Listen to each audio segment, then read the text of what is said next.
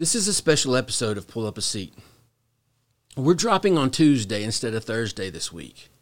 If you are watching or listening to this on the day that it drops, tomorrow is Ash Wednesday and the beginning of Lent. I've had several people ask me about Lent. Jeff, why don't Baptists make a big deal about it? Should I practice Lent? I hope this episode helps you figure out more about Lent and if you should give it a try.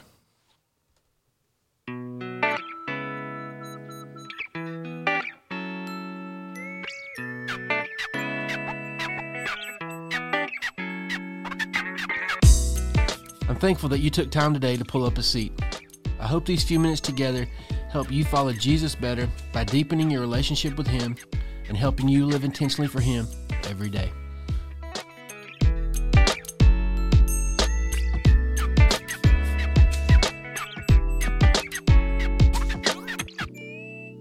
What is Lent? Lent is the 40 days of preparation for Easter that starts on Ash Wednesday and goes through Easter Sunday. But you don't count the Sundays. Paul David Tripp says that it's a time in the yearly church calendar when we mourn our sin and let go of worldly things that keep our hearts from experiencing God fully. For me, Lent is a time to help me focus on the person and work of Jesus Christ. So, where does Lent come from? Lent comes out of the early church training for new believers. A few days before baptism, the candidate would fast and undergo intense training on what it meant to be a Christian. Following the training, the candidate was then ready to make his or her public declaration of allegiance to Christ through baptism. This practice morphed over centuries to help Jesus followers prepare for Easter as far back as the second century. In the early history of Christianity, disciples fasted, fasted for a couple of days to get ready for the celebration of Easter. As centuries passed, the church started to practice Lent for 40 days. The 40 days comes from the lives and ministries of Moses, Elijah, and Jesus. The time frame has been played out in several different ways, which has included 5 days a week for 8 weeks, or 7 weeks not including Sunday and other special days, or even some that count out 40 days from Resurrection Sunday and start on that day practicing Lent every day for that time frame. Okay, so I'm Baptist. Baptists traditionally don't make a big deal about Lent. A couple of reasons that we haven't practiced Lent. Okay, I'm just reporting what I found out on this. Part of it is our overreaction to rejecting the Catholic Church. Lent was too Catholic, so we didn't do it. Mardi Gras might be another reason that we don't practice Lent. We don't want to be connected to that. Remember, this is just me reporting some of the reasons I have found for Baptists not celebrating Lent. Another reason we might not celebrate Lent is that we don't hold tightly to the church or the Christian calendar. But the one that probably seals the deal for Baptists not practicing the Lent is the fact that it's not in the Bible. So, should you practice Lent? I'm a fan of practicing and trying new things that will help me deepen my connection to Jesus and deepen my appreciation for all that He's done for me. The purpose of Lent is to help us to fully focus on the person and work of Jesus. So, here's some things to consider as you think about practicing Lent.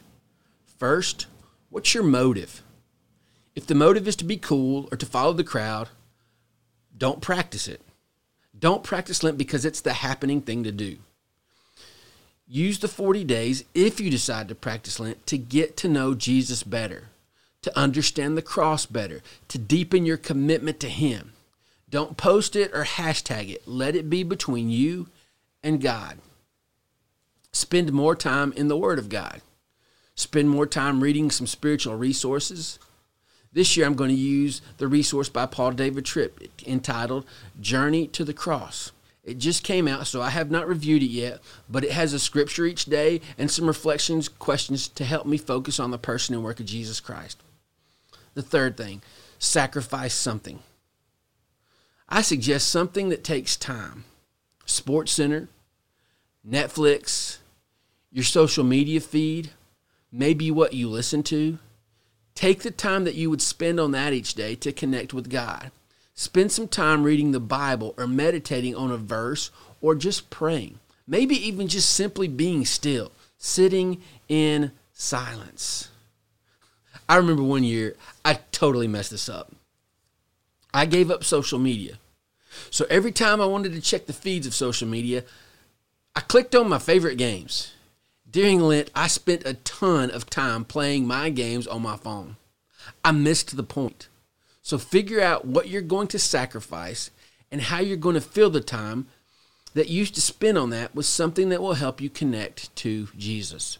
Sacrifice something. Then add something positive. Folks have done several things that adds value to them or to someone else. Some have committed to read more, maybe on spiritual growth or development. Some have committed to read theology books for 15 minutes a day. Some have taken the time to handwrite letters every day to people that mean something to them.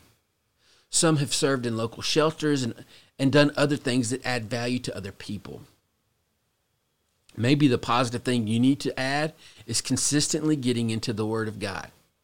Maybe read through the New Testament in 40 days or read through all of the Gospels in 40 days, or just pick one of the Gospels and read it over and over the next 40 days.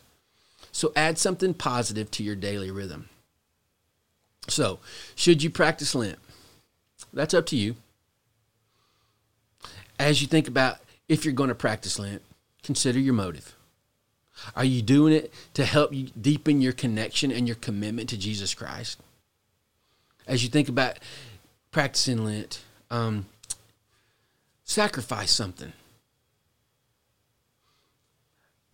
Something that maybe wastes your time, maybe something that fills your day every day that maybe you don't need, but sacrifice something and add something positive to your daily and weekly rhythm. I hope this helps you decide whether you should practice Lent. Uh, but more importantly, I hope it helps you connect to Jesus. If I can help you in any shape, form, or fashion, don't hesitate to text me or call me at 205 807 8645.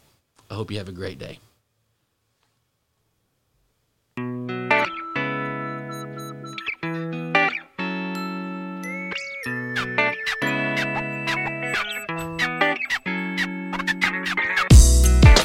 Thanks for taking the time to listen to this episode of Pull Up a Seat. If you've not yet subscribed, do that now so you can get content as soon as it comes out. Also, please help us get the word out by sharing on social media and inviting others to pull up a seat. Until next time, grow in your relationship with Jesus and find one way to live intentionally for Him. See you next time when we pull up a seat.